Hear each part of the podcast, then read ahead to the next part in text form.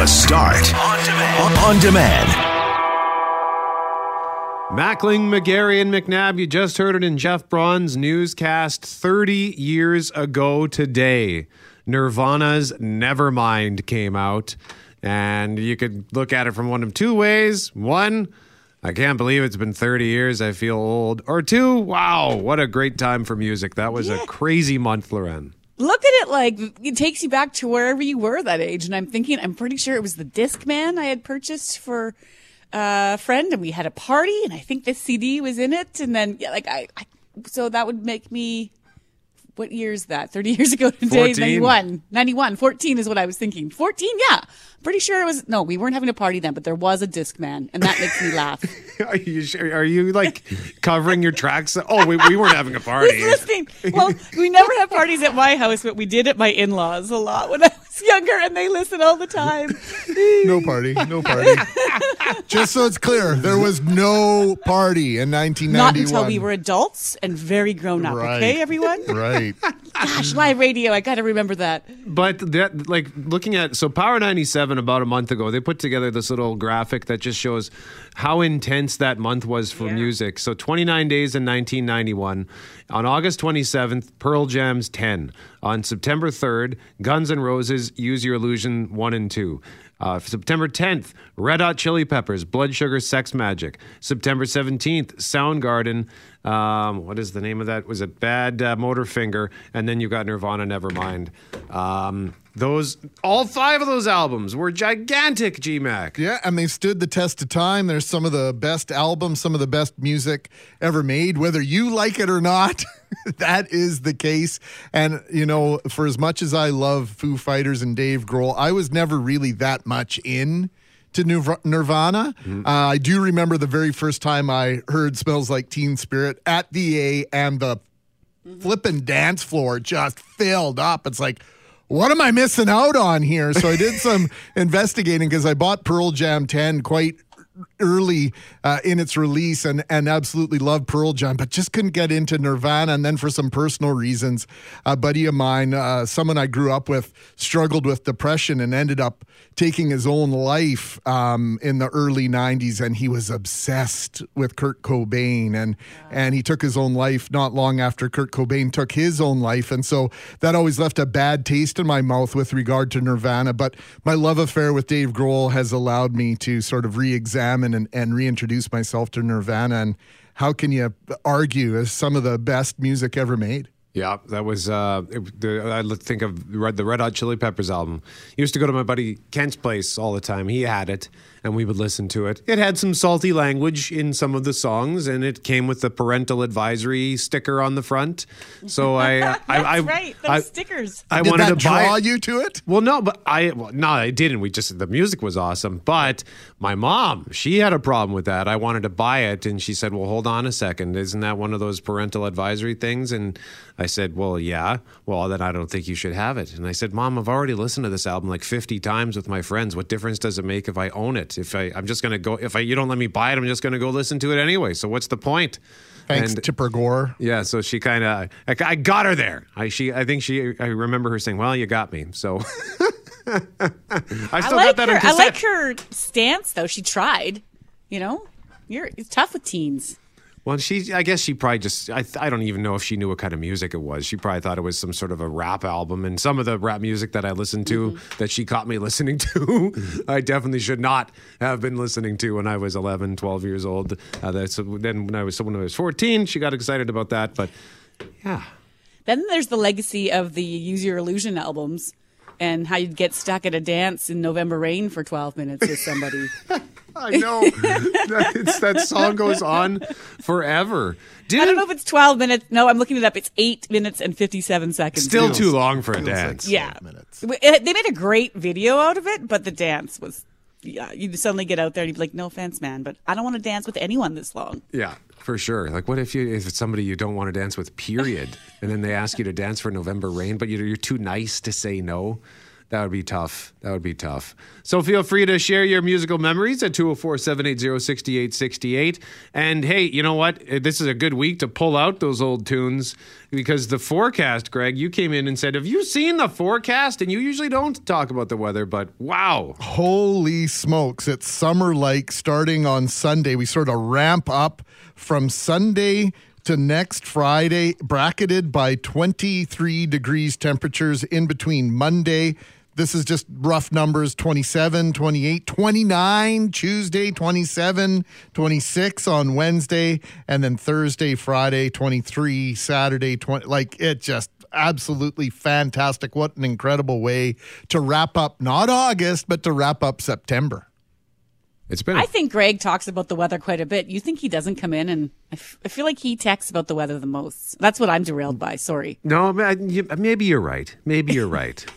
uh, I don't know why I said that. I don't know who else suggests talking about the weather more than Greg because he loves the weather. Fair enough. Fair enough. Uh, but the forecast is good. September. Sorry. This has been a great month. That's all I could hear. You're like, he never comes in. I'm like, oh. Then I we start going through my texts. I'm like, today he mentioned it. He mentioned it It's Tuesday. doing an, an, an audit. he of her mentioned it last. Friday. I think I think you're exaggerating.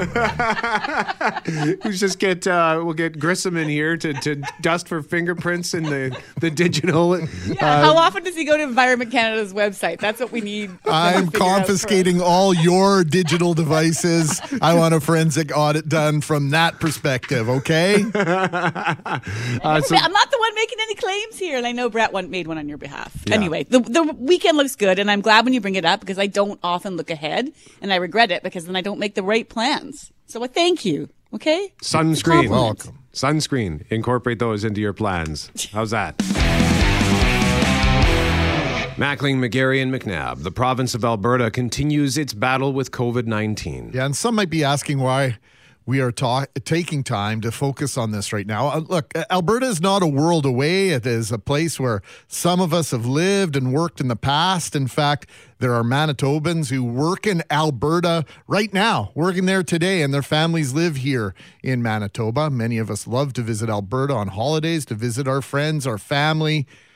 We love its natural beauty and wonderful places. So to see what's happening there is difficult to process for so many of us. And Alberta's chief medical officer, uh, medical officer, Dr. Deena Hinshaw, delivered these statistics yesterday. In the last 24 hours, we have identified 1,660 new cases and completed about 18,000 tests.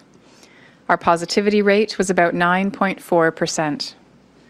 Currently, 1,058 people are being treated for COVID 19 in hospital, including 226 in the ICU. 100% of new ICU admissions were in Albertans who did not have any vaccine protection. Sadly, I must announce that 17 new deaths were reported to Alberta Health in the last 24 hours. My condolences go out to the loved ones of these individuals and to all who have lost a family member or friend to any cause during this pandemic. As with the deaths reported earlier this week, while a small number of these individuals were double vaccinated with pre existing health conditions, most were not vaccinated at all.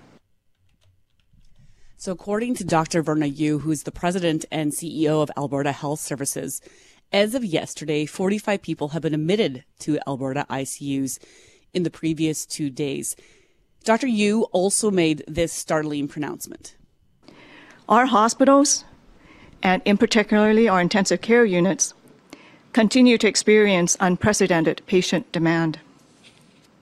As of early afternoon, there are 310 Albertans in ICU, of which 226 patients have COVID 19.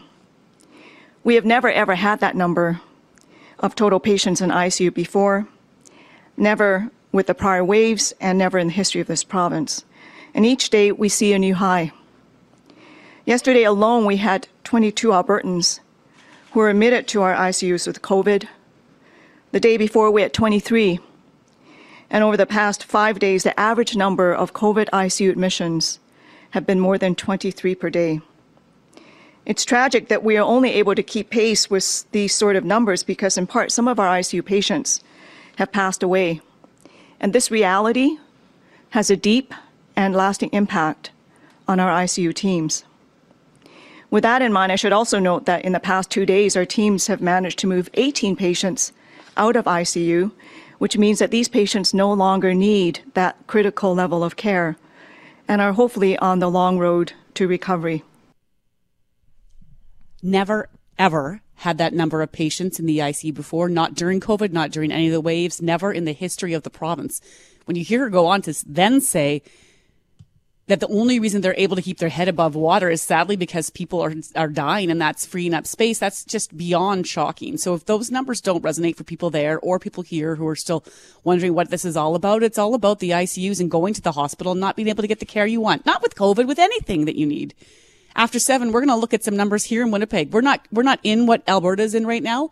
But the legacy of what we went through in the third wave is hitting us hard. We have nurses that are quitting. We know that morale is really low. Can you imagine the morale of the nurses in Alberta right now?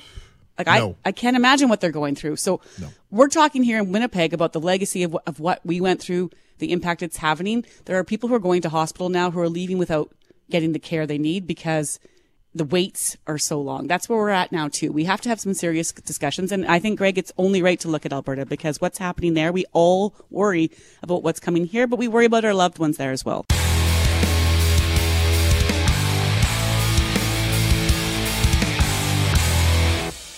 Mackling, McGarry, and McNabb. Jets report with John Shannon coming up at 6.55. We got a $20 gift certificate for Santa Lucia Pizza. And we need you to text us a story on getting locked out. Locked out of your house, locked out of your car, locked out of work, whatever. Maybe you locked yourself out of your locker at the gym and had to run down to the counter and just a towel. um, like I did at the Y downtown. They Oh, to- yeah? yeah, they had to bring in these giant bolt cutters. and I was late for work. Good times. Um, but uh, Greg, what happened last night? Ah, well, I took the boys out for a little bit of supper. That was an adventure all in itself that I will not get into. But we get home and we've got um, we've got the security system from the people with the orange circle. I won't use their name on the air, but we've been having a little bit of problem with the uh, electronic keypad to get into the house. And so, sure enough, we get home and the batteries are dead, or the little pack that holds the batteries is not making contact properly.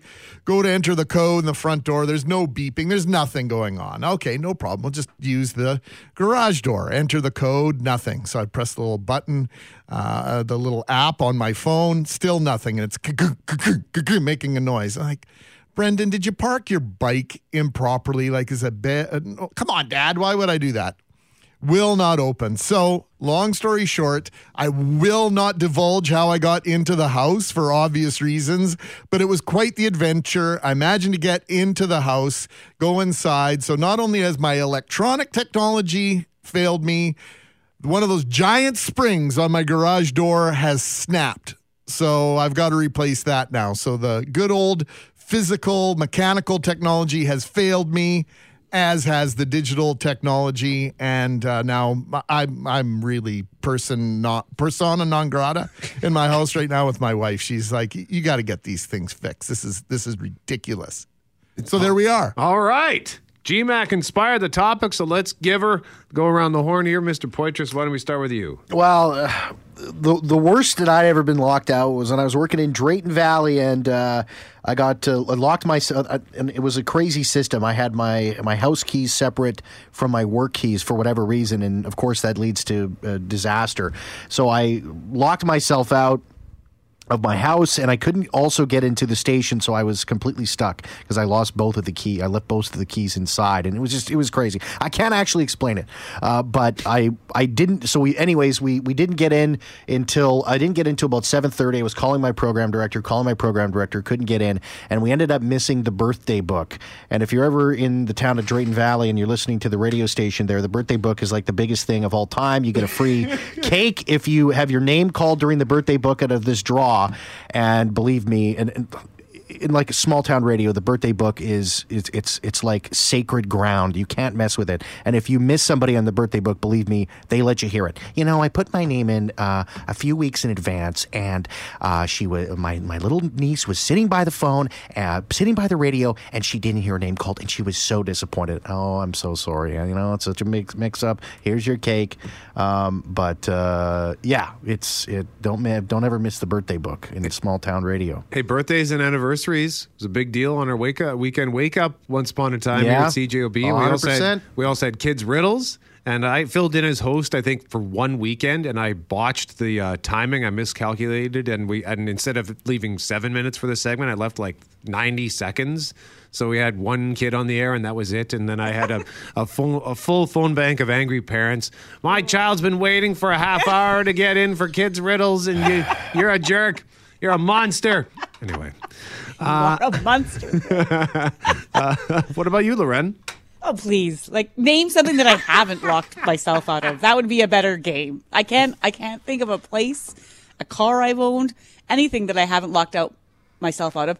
Our cabin at the lake, I'm not used to carrying keys around. Like, you know, we often have garage entry or whatever. You have to have the keys, but I, I don't use them often at home. But at the lake, you need the cabins or you need the keys. And, um, this summer I was going for a walk with my friend and my husband and the kids were gone on a bike ride and he had one set of keys and I had the other. And you know that moment, like as soon as you shut the door, you're like, ugh. and I knew I'd left the keys inside.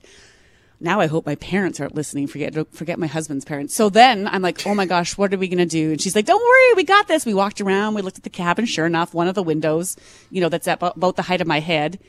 I, I left the window open, like with just the screen. So we go get a tool. We slowly peel back the frame around the window, like popping it off so that we could peel back then the screen carefully, carefully so that we can put it all back together afterwards. And then we grabbed a chair and she hoisted me on her shoulders where I went feet first into the window, kind of like on a conveyor belt of her body, like riding it down. Just she shoved me through the window. And the, and we're laughing the whole time. And the best part is tons of people are walking by, like, and not one person is thinking to themselves, this girl is fully breaking into this cabin. Should we say something? Like they stopped and watched, but said nothing. And then I got in and I was so pumped, like, ta-da! Check it out. Get back out there, grab a hammer, get a couple staple guns, slowly peel the screen back over like nothing ever happened. Next day, my father-in-law shows up, takes a look. He's like, "What happened to this window here?" I'm like, "What?" Oh, that is dynamite. uh, Jeff Braun, what about you? Uh, for me, it was a, a friend's wedding at the Travelodge on Fermor 12 or 13 years ago now. And I was a groomsman and I was sharing a room with one of the other groomsmen. And the party went late into the night. And eventually, around 2 a.m., I returned to the room. Uh, Tom wasn't there yet. I don't know where he was. And I just, you know, start undressing to go to bed. And I get my jacket and my shirt off. And then I heard a noise out in the hallway. And I was like, oh, what was that? And I went to investigate shirtless. And the door closed behind me and the key was inside. So I was stuck in the hallway of the Travelodge bareback at 2 a.m. And I had a moment there wondering, well, how am I going to get out of this pickle? I'm going to have to just walk up to the front desk without a shirt on and ask for a replacement key. And I wasn't looking forward to that at all. And I was sitting there stewing about it for a moment. And then I heard uh, the voice of my friend Tom just yelling from across the down the hall, JB, what the hell are you doing? you lost your mind. My God, you're in public, you know that, and this sort of thing. But luckily, he had the key, so I got to go back into the room and didn't have to go to the front desk without a shirt on. I'm sure they've seen worse at the at the front desk of the hotel. Uh, but that, yeah, that, that that that instant moment of panic is the worst. What about you, producer Sky? I used to think that the worst place you could get locked out of is your email. And uh, that was until our Polo Park. I had a incident at our Polo Park uh, location where I was still on the street team, so I would go early and load up the things. And I don't know if you guys know where we used to keep all this stuff. It was like in the bowels of the building. It was in like the basement, and it was in like a sketchy elevator that only your key card worked sometimes, and you can get secret access to different floors if you had a different key card. But I didn't have the. Se- I thought I had the secret special key card, and I didn't, and I forgot mine completely. So. I was in the basement, and you would need a key card to get in the stairwells too, which I discovered as I was frantically running up the stairs. And so I was locked in the basement, and I decided the best place to be was the elevator. I also tried, I had my phone, but there's no reception down there. Oh my word. So I was stuck and I thought, this is it. I'm going to be in this elevator forever. so I just sat. I was like, just, I just decided to be very sad and sit in an elevator. And I, I thought it was like two hours, but I later found out it was like 12 minutes. But Kyle Milroy, who parked in the parkade, opened the elevator, and I have never been, I am happy to see him on a good day. I was, I was ecstatic to see him that day. I got out and he, he did not know why I was freaking out. I was like, Kyle! And he saved me just because he parked his car. Mackling, McGarry, and McNabb, thank you very much for all of your texts so far on stories of getting locked out for a chance to win $20 gift certificate for Santa Lucia Pizza. We'll give it away just after 9.15. Reminder, we're going to find our uh, first qualifier for Backyard Bullseye with Winnipeg Final Fencing at 8.50. But in the meantime, great story, Greg, from Gary on getting locked out. When I was younger and living with three other guys, I came home from the bar late one night and had no keys to get in. I banged on the door and no one responded. So I went, went around to the side of the house, kicked in the basement window, and climbed in. Just as I got in, I hear a crash of broken glass and look to see one of my roommates kicking in the other basement window. We hit a key after that night.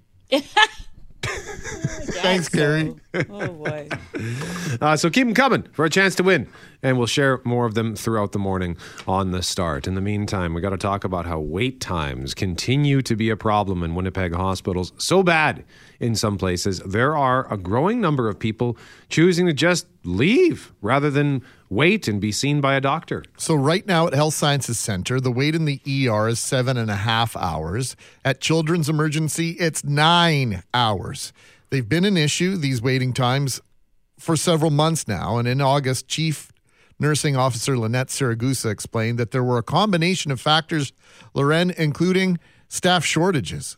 But we're talking about this this morning because we're, we're looking at that category that's called leaving without being seen. So in August of 2019, 689 people left without being seen at the HSC. So back then that represented about 11% of the total number of people in the ER. So 11% of people in August were just, you know, forget it. I'm out of here. Well, in that same month last year, that number jumped to 16.3%. And then this year, August of this year, 24%. So 24% of people in the ER in August left without being seen.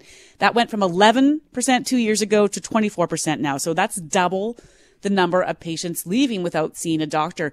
And this makes me think of several concerns. One, yeah, you, you might argue, okay, if they were in the ER and they're leaving, then how bad could it have been? But there are so many things that bring people to the ER that require being checked so that it doesn't become a problem down the road. You might have chest pains and be in there and really feeling not well. And then, you know, they might about, go away for a little bit and you think, okay, forget it. I'm out of here. I don't want to wait to see a doctor. But if you had, they might have ordered tests that show there is a problem that prevent something further down the road. I know people who have had allergic reactions, particularly with wasps this year rush to the ER um, because they're having breathing and swelling and difficulties. Well, then they get in there and there's like 30 people ahead of them and they wait and they wait and then the symptoms go away. But, but sometimes you can have like that double anaphylactic shock where like, you can have a resurgence of things and you go home and now you're ill at home. And so, Greg, when I see that the number of people leaving without being seen has doubled in two years, I think we should be really concerned about that data. I don't disagree with you uh, at all. And with all the changes with regard to how the ERs are set up and the urgent care centers that have been established at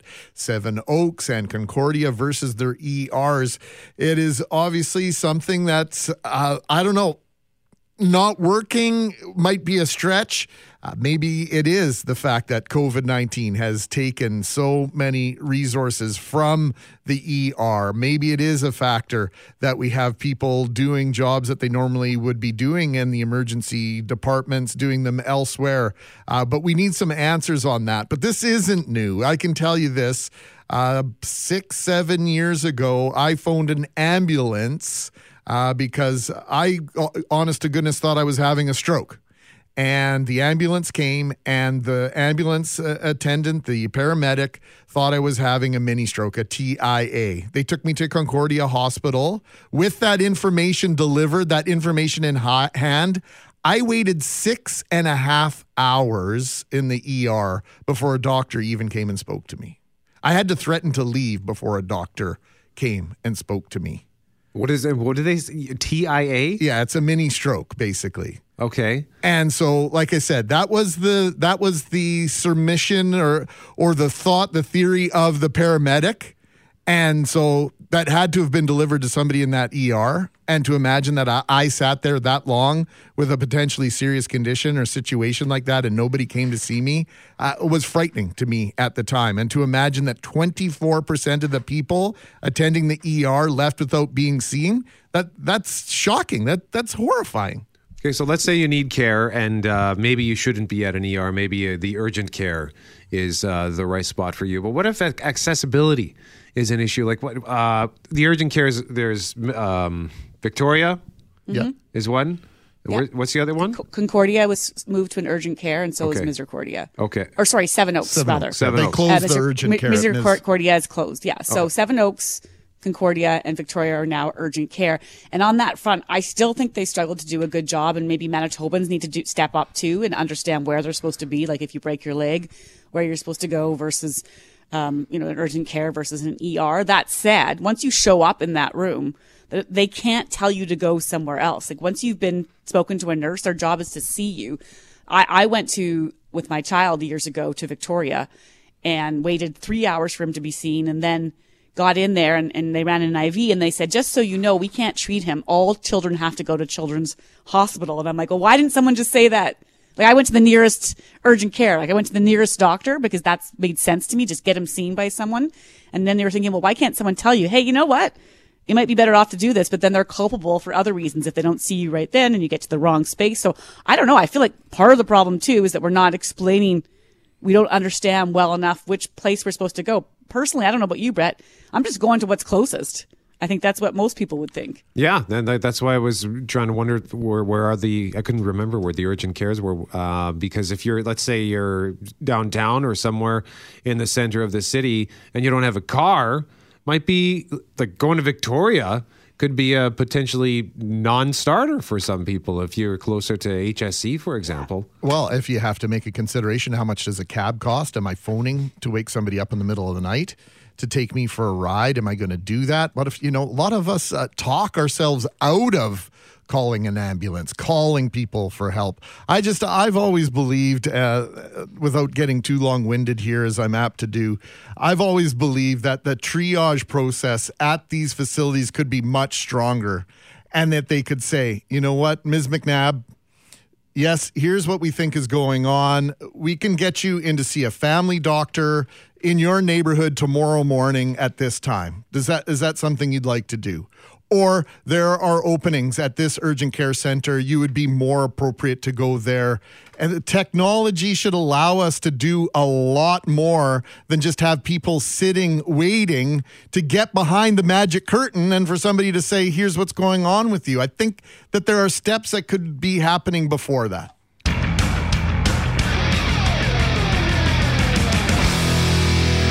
Mackling, McGarry, and McNabb just got an email from Kevin, who has the word Matrix in his email address. So right away, that's ingratiating himself to me because The Matrix is my favorite movie. Uh, Kevin's That's how I get you to answer my emails. I'll just change my email address. Subject line Matrix trailer released. just throwing the word Matrix, and Brett's got you've got Brett's attention. Kev, so we're talking about times you got locked out. Kevin says, I used to teach at a school in small town Manitoba. About 10 years ago, we had a snow day. Heavy snow, strong blowing winds, no kids, but we still had to come into work. I lived across the street from the school, so I suited up and waded through waist deep drifts to come in the back door with my key for 8 a.m. I was the only one able to get there that early, so I went into the office took off my ski pants and snow covered parka, grabbed the hex key to go into the foyer and unlock the front doors. The doors were through those push bar doors that you can lock uh, or open with the hex key. So I went through the first set, ready to unlock the outer set of doors. And as the inner doors, which I didn't unlock the, uh, the bars on first, they closed behind me. And I realized my school keys, which would get me back through the inner doors, and my house keys were still in my jacket pocket, which was sitting on the desk in the office on the other side of the doors from me. So I couldn't get back in the school. I couldn't get back in my house, and I had no jacket to brave the conditions outside. So no problem. I thought someone will be here soon. Soon was two and a half hours later. So I keep my eyes and my eyes on my keys and my keys in hand at all times. I've been thinking I need. Well, you know how like you can put mittens on strings in your coat so you don't lose the mittens. Uh-huh. You know what like we I used need to call those when we were kids, right? Can I say it on the air? No, I don't think you can. Okay. But I need that for my keys in my wallet, like some sort of like fuse them to my skin somehow. I'm going to say it. We called them idiot strings. yeah. Listen, I'm not going to lie. I actually bought a pair of those about 15 years ago and I looked ridiculous, but I didn't lose my mitts all winter. I was like a 30 year old woman walking around with mittens on strings. I need that for my keys and wallet.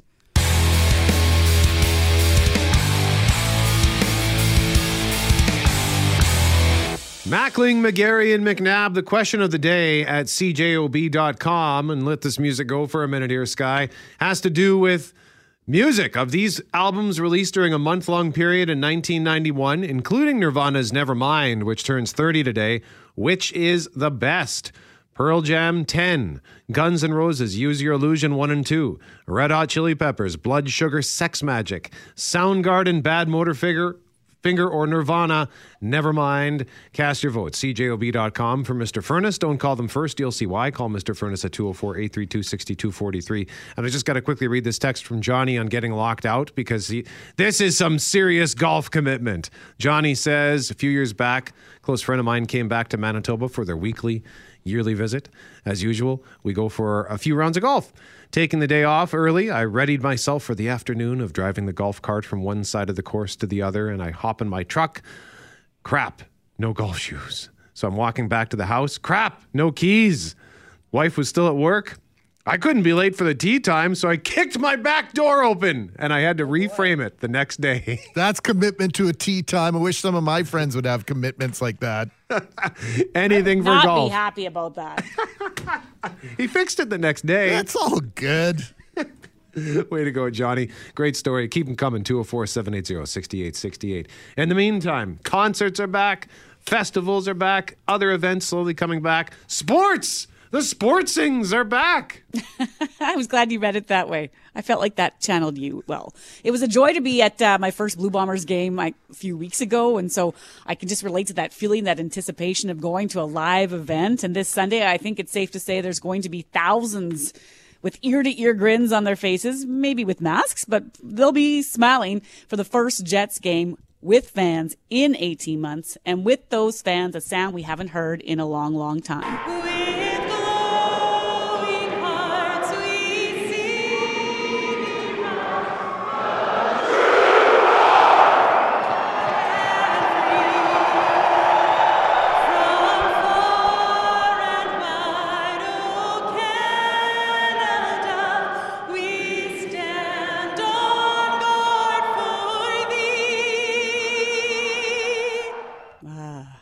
So good to hear that. I think that's from the whiteout a few years ago. Greg, I think it's safe to say that it's going to be great to see the fans, but it's going to be great to hear that O Canada again. Oh boy, spine tingling and excitement abound. Stacey Nattrass Brown is the voice in that clip, along with 15,000 plus who were singing along. How pumped are you, Stacey? well, listening to that got me extra super pumped. Um, I'm I'm I'm very excited. yeah, it's it's uh, a long time coming, and to say I've missed, you know, singing to a room full of of humans. Um, not that there were humans in the arena last year, but it sure was different not having fifteen thousand people around you. Is there, is, are you nervous thinking about it? Like, is it you know, it's it's something you haven't done for so long. You know, just being. I, I find I- even being around in a room of ten people is kind of weird, right? Yes, yes. I, I am nervous. Uh, like I'm not nervous right now. The day of, I always get like the the nerves before I sing. But um, right now it's just anticipation, excitement. Um, yeah, uh, the anticipation of of joy. Like I'm really excited for for having fans in the building again and, and singing to people and, and maybe hearing them sing with me. That would be amazing. I think you just hit it there, Stacey. Joy, right? Like th- when we think about all the things we've been missing in our life, the sights and sounds and being around people. And Brett referenced the challenge of just being in a room with 10 people. And he's right. Like we're just so not used to all these things. And suddenly, wow, you're stepping right into that rink Sunday with that amount of fans in the audience, singing a song that you know. It's not like you, you don't know the song, you don't know the routine, but it's so very different. I mean, when you think about comparing it to just the spring when you were singing with a handful of people you can't it's there's something about the infectiousness in a room when you're seeing face to face the reactions. Oh there really is. Like last year um i was singing with my backs to the players up in the the lounge area to a couple of camera people and like there there might have been a dozen people in that space tops. Like i think it was less. And it was dead quiet um, so it was it was very surreal and um, nerve wracking in that sense that I'm the only sound in the building right now. There's a comfort with the hubbub of, of everybody excited and singing with you. Like I feel like it's a big warm hug, and it felt very isolated last year. you obviously uh, teach music yourself, Stacey. What is it about mm-hmm. music that that brings us together. Brett just rattled off the, the list of albums that were released over a 31 day period back in 1991. Music of our lives. What is it about music that just connects us on a on a on a different level? Well, I think you you've hit the nail on the head. There is that it it's a it connects us because it's a universal language. Um, one of the cool things in my class this year, I actually have uh, a new student from Vietnam and two students from Japan, and they have fit right in because it is a language that um, that they know, even if they don't know English, the, they know the music part, and so it's connecting that way. Um, and then, you know, in, in terms of rallying behind your team and and singing your national anthem, all of that comes into play too. But just the act of singing, like it's um, there's something just integral to our soul. Um, I believe that when we sing, we just feel connected to to our our true self and to one another. Do you fear that emotions might run a little too high while you're singing? Are you able to contain that? Oh. like, I, like I, I, guess what I mean is, do you think you might cry? Because I right, I know what you're saying, and and I hope I hope not. But if I do, um, maybe everyone else will sing for me. hey, but I, I, yeah, I, I think I'll be able to contain it. But you know, I think afterwards I may have a tear or two, and um, yeah, it's gonna it's gonna be really wonderful. I say tear up, right? I think lots of us will. I almost teared up just listening to the old anthem, let alone what's coming this weekend. So I look forward yeah. to it so very much, Stacey. Thank you. Oh, thank you so much. It's a pleasure talking to you, and I'm so excited to get this season going and so excited to see all of the Winnipeg fans out again and Manitoba fans. Um, they really are the best in the NHL, and I'm so um, privileged to get to stand there and lead them in our anthem. Stacey Nattrass Brown joining us live on 680 CJOB ready to sing Oh Canada in front of fans for the Winnipeg Jets preseason opener Sunday at Canada Life Centre.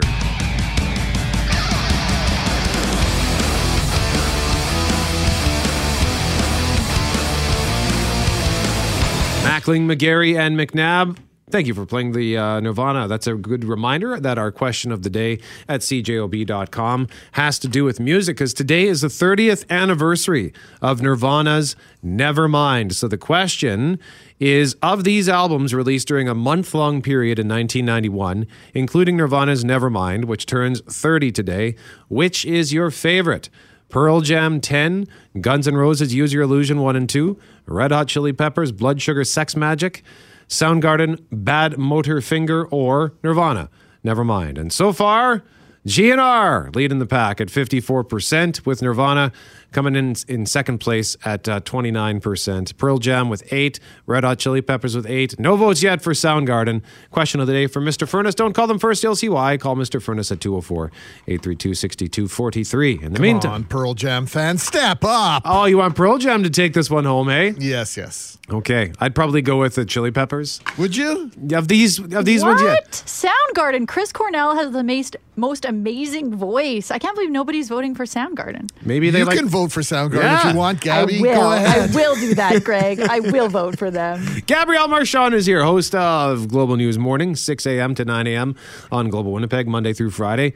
It's our weekly Gab with Gabby. I guess, oh, we didn't have it last week, though, because we had the radiothon. So good to see you again, Gabby. Good morning. Happy Friday. Sorry, I just jumped in there. I'm so That's, well, hey, that's what you're here for. okay. Okay. So we had lots of stuff here. You described yourself in our email chain as a scatterbrain. So we have a turns out we have a lot of topics that kind of fit that. Like, uh, uh, well, today we're talking about getting locked out. Oh, so many times. You know what? I got to know my neighbors really well as a child because my my parents worked and I would consistently forget my key. I mean, this was like a once a week kind of thing. So I'd head to the house next door. Betty lived there. Uh, she was a widow and um, she would take me in. We'd drink Coke together in her backyard. We'd hang out in the living room if it was cold. And thank goodness for her. But I can't tell you how many times I went to the neighbor's house and phoned my mom, like, Mom, I forgot my key. And she'd be like, I have a job, you know, and I can't just leave it once a week because you can't remember your key and you're locked out. I also broke into my basement one time. I was so desperate and I ended up hitting myself in the face with a rake, black eye. It was a whole thing. Scatterbrainness is, it's, it's a mess, you guys. Is it scary that I know your neighbor's name from the stories you've told over the last year that we've been doing this segment? I'm like, oh, good old Betty is back in the picture today. Classic Betty. Oh, to be a child again. Oh. So you guys, I want to hear from you. Loren, I feel like you're also a scatterbrain a bit, right? I don't want to I don't want to label you, but No, right? you just did, and Free it's not true.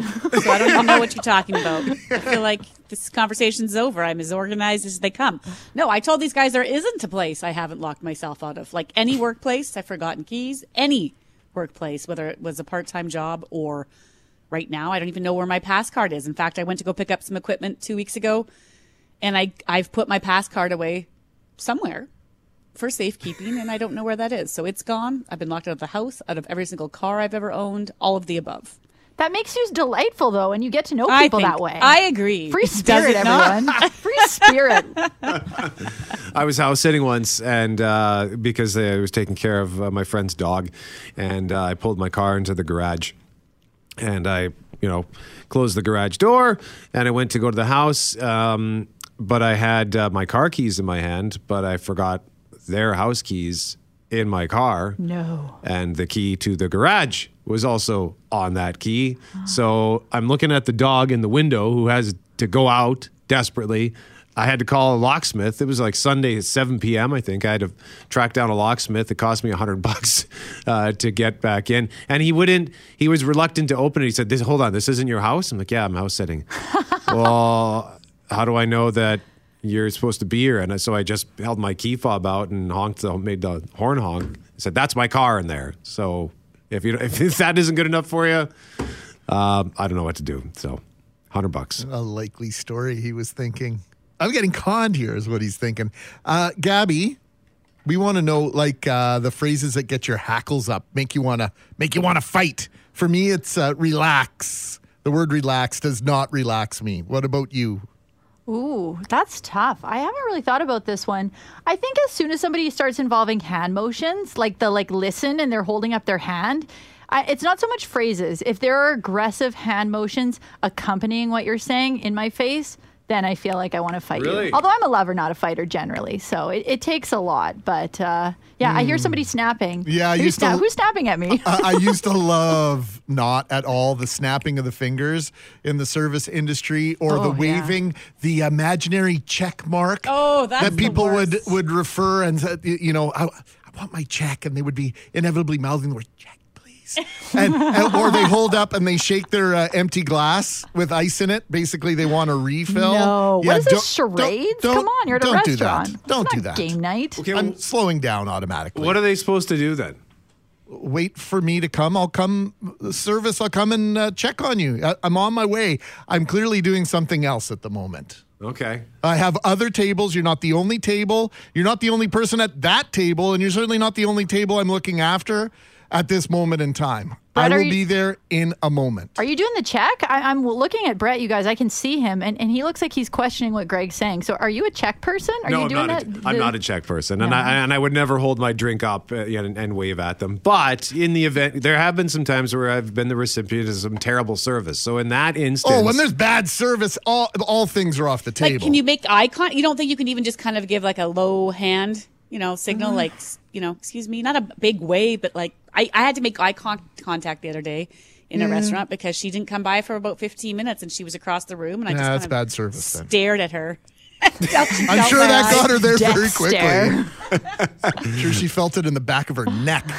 Um, Gabby, you, you you have a love of food. You're always talking about all the Doritos that you like to inhale and Cheetos and whatnot. Uh, uh, we talked about overeating this week, or a time where you like couldn't believe how much you ate. Like, wow, I'm impressed with myself. So you got a story on either of those fronts? I have tail, t- tales to tell for days, you guys. Whenever it comes to nachos, I consistently overeat, especially if you're making them at home and you got multiple layers going, lots of greasy, greasy, juicy beef, and all the toppings. I will keep eating those nachos until I cannot move. That's one food that I cannot stop. And I know I'm full. I know there is a cheese baby in my stomach, and it's going to be a rough few days, and I won't get into the details, but it's not going to be nice. But I just keep shoving them in my face. It is impossible to stop eating tacos. I would agree. Like if you have the meat and the cheese and the lettuce and tomato, I, I don't care about the tomato, the salsa and the, all that stuff. It, that, that's one food that is impossible to eat. I'm with you on that one, or uh, to stop eating. Well, and I guess too, like if you've prepared a platter, uh, like if you don't finish it, then it's garbage, right? Like Yes. you can't you can't reheat that, right, Loren? Well, I mean, you could later in the night, but you, not the next day. It's not the same as you, if you make pasta or steak or whatever, and you put that in Tupperware and you have it as a leftover. Right? Nachos aren't great leftovers. I've tried to keep them in the foil, and then you put them in the fridge, and then you put them back in the oven the next day. It doesn't work. Yeah. It's just a waste. Well- so you have to eat them. There's nothing. There, the you are doing the world a service by You rule. Amen, Loren. You know what, what we learned today? We're all overeaters, but we're fiscally responsible. We're doing it for everybody else. Gabrielle Marchand is the host of Global News Morning, Monday to Friday, 6 a.m. to 9 a.m., uh, birthing cheese babies into the world uh, whenever there are nachos. Uh, thank you very much for joining us, Gabby. She joins us every Friday at 9.05.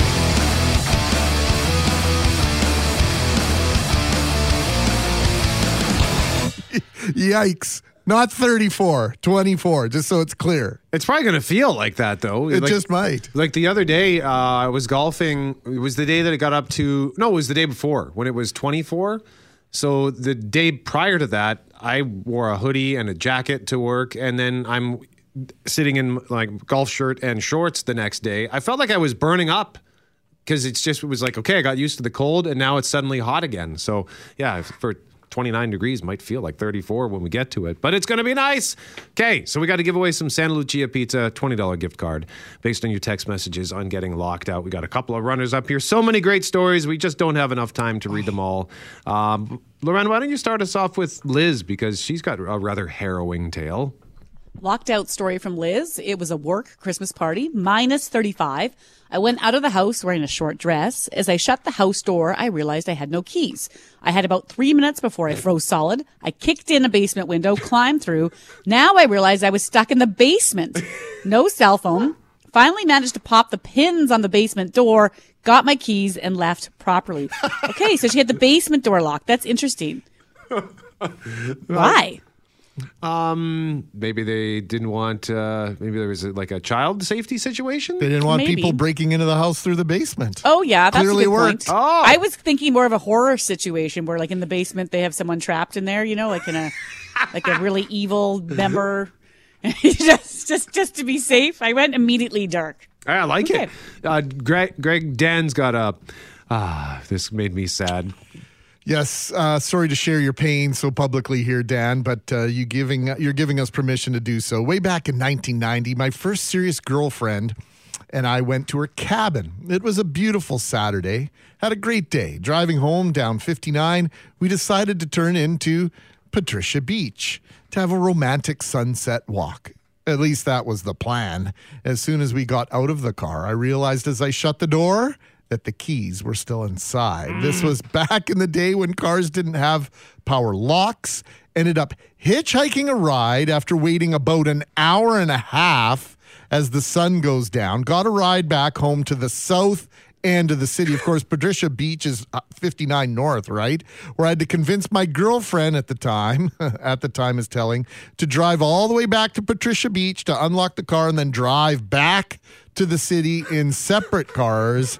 Predictably, the relationship ended about six weeks later. That was my sad lockout story. Oh, Dan, sorry to hear that. This one, this is our winner just because of the sheer. Uh, uh, Greg, you had a series of unfortunate events happen yesterday, and this hmm. is a series of unfortunate events. I was driving in the middle of nowhere, says this listener, and I really had to go to the bathroom. I was racing as fast as I could to get to the next town, but no luck. I needed a plan. Luckily, I came across a construction area on the road with a porta potty, so I pulled the car over, run over to the porta potty as quickly as I could, only to find it locked. Upon returning to my car, I found that I had locked my keys and cell phone in the running car. Can you imagine the panic? The rest, and this person says, rest of the story can't quite share that, but uh, I, they also say, I just, I'm sorry, I can't reveal my name. Just too much shame. Oh, too much shame.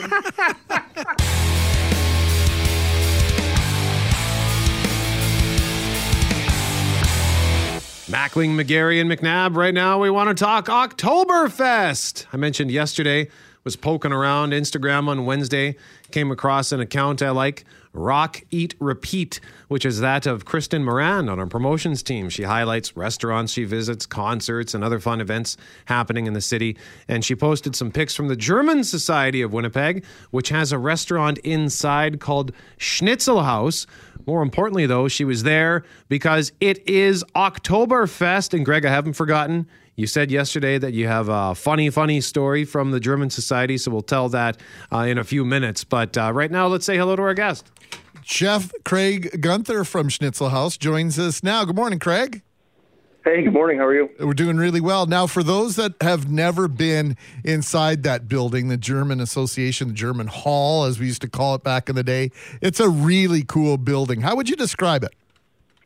Uh, locked into the 70s and 80s German pub style. It is. Uh, everybody walks in, they look around, like they they look up, they look around and go, "Wow, it's a time capsule."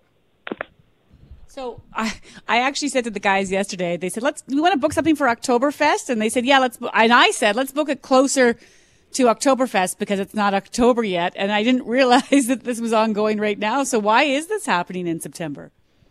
So normally, what happens is the festival in Germany they usually tap the keg. It's a two-week festival. You watch it on TV. It's a big thing. Uh, usually around the 20, anywhere between the 22nd, 24th, 23rd, something like that. Uh, next year, it was canceled this year, but I figure I just might as well go through with uh, with uh, Oktoberfest anyways. But next year, it's tapping the keg on the 17th. It's just after the harvest kind of thing. So it goes into, like uh, in Germany, it goes into October? okay. No, it, it- well, it, yeah, it'll run slightly into October just before. So around the 20, 22nd, they tap the keg. It's a two-week party. Okay. I feel like this should be Oktoberfest-ish then. well, we, no, I don't think anybody wants to party for two weeks straight. So I thought, you know, condense it to three days. So That's a good point. It's a good point, Gunther. Thank you. So you started celebrating on Wednesday. It runs from September 22nd to September 25th. So what's happening for the next uh, couple of days at the German Society? Well, it was it was a good night last night. Uh, the band was really good. The food flowed. The drinks were flowing. Um, tonight we're almost full. Uh, we're going to be starting to take reservations on the upper deck. So for anybody who's never been to the German Society Winnipeg, we have a a, a floor upstairs where it holds 200, another 100 on top. So it, it's a big open top, and you can look down on the stage uh, and see the band. So um, yeah, so I think the floor is pretty much solid already, booked for uh, parties and tables. And of course, it's all COVID distancing and so on, so that's perfect. And we're just now taking reservations for upstairs, and food's on. Uh, bands uh, doors open at 5:30, 6:30 is when the band goes, and if you are shunkling at the table really good times, they're going to go late tonight. it's going to be a late night. one of our listeners saying was there last night. Awesome food, beer, and Oh. fun. So there you go, Craig. You're uh, inviting people down now. My story ties to the location of of the German uh, Association and German Hall. So I was. Um, wanted to be a DJ back in the day at socials. And so, long time ago, uh, this is going back 25 years or so, Tony Braccio, Crystal Sound says, Hey, why don't you hook Oh, up with one of the guys at the German Association? He's doing a social there tonight. You can go and you can help him and you can learn the ropes. So I did that. I walked in, saw a bunch of people from high school, junior high. They were buying me drink, having a great time. So, that part of the night where the couple does their first dance approaches, the lights go down, the music goes down, and the DJ who's showing me the rope introduces the lovely couple for their first dance of the night as Flora and Charles. He's clearly reading the social ticket because that is the location of the German Hall, the intersection of Flora and Charles. Yeah, 121 Charles. Yeah. Oh, that's awesome. It was terrible. Like I felt so bad. He probably feels terrible every time I tell that story. I love that story. It's a great story. So the building though is pretty cool, right? Like if describe sort of the atmosphere in there, whether it's Oktoberfest or not, Gunther. Like what when you walk in, what do you see? And then you mentioned the patio. So what's it all like? Yeah, so like you walk into the the hall, uh, you climb up the stairs, you see the uh, porcelain dolls. Uh, you climb higher up the stairs, you walk into the hall, and it's like a German pub Kneipe style. It's a massive hall, uh, deer antlers everywhere. You go up up the third set of stairs. There's a massive uh, um, deer horns, and it's just it's just a, a time capsule stuck in time. It's uh, it's great. People love it when they walk in. And then the pub itself, it has uh, nostalgia all over the walls. The old floor plan of what that used to be a school back in the day, that German club, and they have an old floor plan of what it used to be, and then they converted it. But uh, but when you walk into the pub, it, it's it's got everything of 70s and 80s Germany. Yeah, I've only been in, had the pleasure of being in the building once. It was for Folklorama, and when I walked in, I just thought, "How have I never been here? This would be the best place to host a party with that upper deck that you talk about, the upper balcony oh, where yeah. you can look down. It's just incredible." And I sat there and drinking beer and watching. Uh, I think it was like some sort of champion yodeler. Just a spectacular time. I did not. Uh, I, I don't recall that I if I drank my beer out of a big stein though. Like Oktoberfest, they you always see the servers carrying around like eighteen gigantic mugs of beer. Do you serve the beer in those gigantic steins? Uh, no, we no, no, not this time around. But there are people that bring their own stein and do that. So yeah, for sure. Um, and people, I, I, if people want to bring their own stein, by all means, we'll uh, we'll put beer in it for you. Absolutely. Well, this is great stuff, Craig. Uh, what about the food before we let you go? Like, you know, uh, we're usually hungry by about eight o'clock. At nine thirty, we're starving. So, talk about some of the food before we let you run. Yeah, I'd love to. Uh, it's it's items that we sell in the restaurant anyways, uh, Tuesday to Friday when we're open at four. Um, it we got the classic schnitzel. Uh, we have really good bratwurst um, and the good classic street food currywurst, like currywurst, really good. Uh, served all with uh, classic sauerkraut. Uh, my my Oma's red cabbage, uh, butter spätzle with fresh parsley. Um, yeah, we got sliders, we got classic potato salad, coleslaw, the whole nine yards. It's uh, and it's on the buff uh, on our serving serving tonight. All right. Well, Chef Craig Gunther from Schnitzel House and the German Society of Winnipeg joining us live on 680 CJOB. Chef, thank you very much. We appreciate this. Pleasure. And wait, I nice- need to apologize. I've been calling you Gunther through this whole thing, and that's your last name. I don't know why I went right to that. So you're not the only one. Not to worry at all. it's a cool name, and I think I just stuck with it. So uh, thank you, Chef Craig Gunther. Prost, Craig. Prost. And Greg, for those who might want to go, where does one go? Flora and Charles, that famous intersection and the ever famous couple. Couple. If that couple or anybody that was at that social is listening right now, please text us Do you seven eight remember zero their sixty actual eight names? six.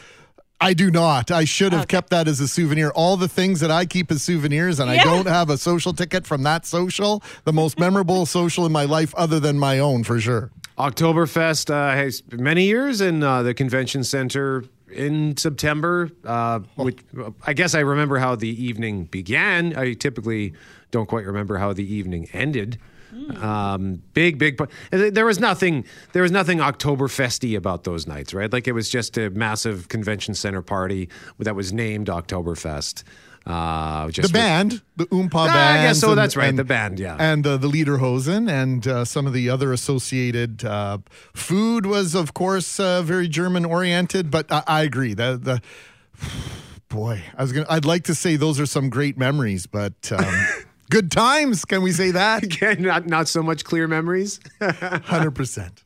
I remember once, um, and of course, because it's a convention center, I always felt bad for uh, the women in attendance because the lineups for the Oh, the washrooms, yes. would be insane. But the, you'd see the guys, you know, just coming in and out, in and out. But it was the, the bathroom was always packed. And I remember once I was in uh, the stall and I hear this. And it's a, the voice of a young woman saying, "Get out of there! How long are you going to be in there?" Mm-hmm. I didn't know what. To, I'm like, I'll be, I'll, I'll be a minute. Just Yeah. give me a second here. The facilities definitely were not even Steven. I was speaking to somebody at the dinner party I was at last Saturday. He goes to Oktoberfest on a regular basis in Germany. Oh, wow. And he tells me that the servers, the women that serve the beer, make so much money there that they actually take two weeks leave of absence from their other jobs to go and serve because they can make hundreds of dollars a day in tips. That's how luc- lucrative it is. They'll plan their holidays around serving at Oktoberfest in Munich or otherwise. They did. Uh, they did the beer. The challenge. It was a, a challenge in the Amazing Race once. Yes, it was. You had to. I think it was 18 of those mugs. I don't know how they do it, but they carry 18 of those mugs in their hands, and they had to figure out how to do it because it weighs something like Yeah. 30 or 40 pounds. I think. Oh, I, I can't imagine. Like, th- those are like, they're about two feet tall, right? They're huge. Yeah. They're I was thinking you were referencing the challenge like that Clark Griswold did in the European vacation where he got on stage and had to do the dance to fit in. Oh. He's faking being German, I think, or something like that. You don't say. There was a huge fight at the end. Big fight scene. I'm gonna have to look that up. That's one of the. I've never seen that vacation. Now that I think of it, They're one liter Steins. One liters. One, One liter. liter. yes. Uh, so how much does a well a liter weighs of of liquid weighs a kilogram, right? I- so two point two pounds. And then on, on top of that, the, the glass itself is not light. There you go. So that's a lot. So no wonder they make a lot of money. They are earning it. If they can carry that kind of beer around without breaking a sweat, I would love to try Oktoberfest for real one time. But in the meantime, you can try it at the German Society of Winnipeg at Flora and Charles today and tomorrow.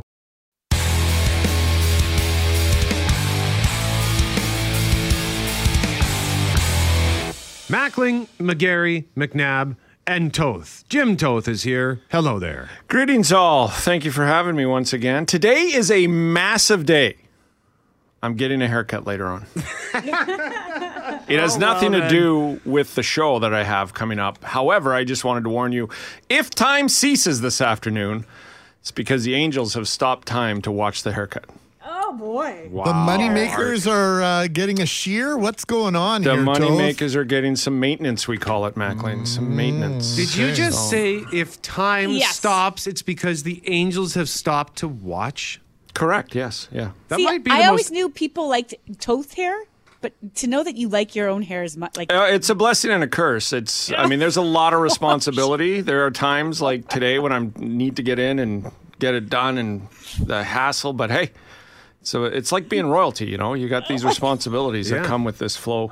Yeah, anyway, it has nothing to do with the show. Absolutely nothing. So we'll carry on. Um, hospital wait times. We're going to continue that. Uh, Brittany G- Greenslade's piece, and I'll ask people if you've recently uh, had to wait or didn't wait because the wait was too long. So we'll get some texts and calls on that. Eileen Ball is going to join us from 6:30 CHED in Edmonton. I want to delve into these COVID numbers that uh, um, herd immunity party in Edson and just the, the prognosis because I think a lot of Manitobans are shaking their heads at what's going on in Alberta and Saskatchewan. And uh, it's the same but different because Alberta did take some of our ICU patients at one time during this pandemic.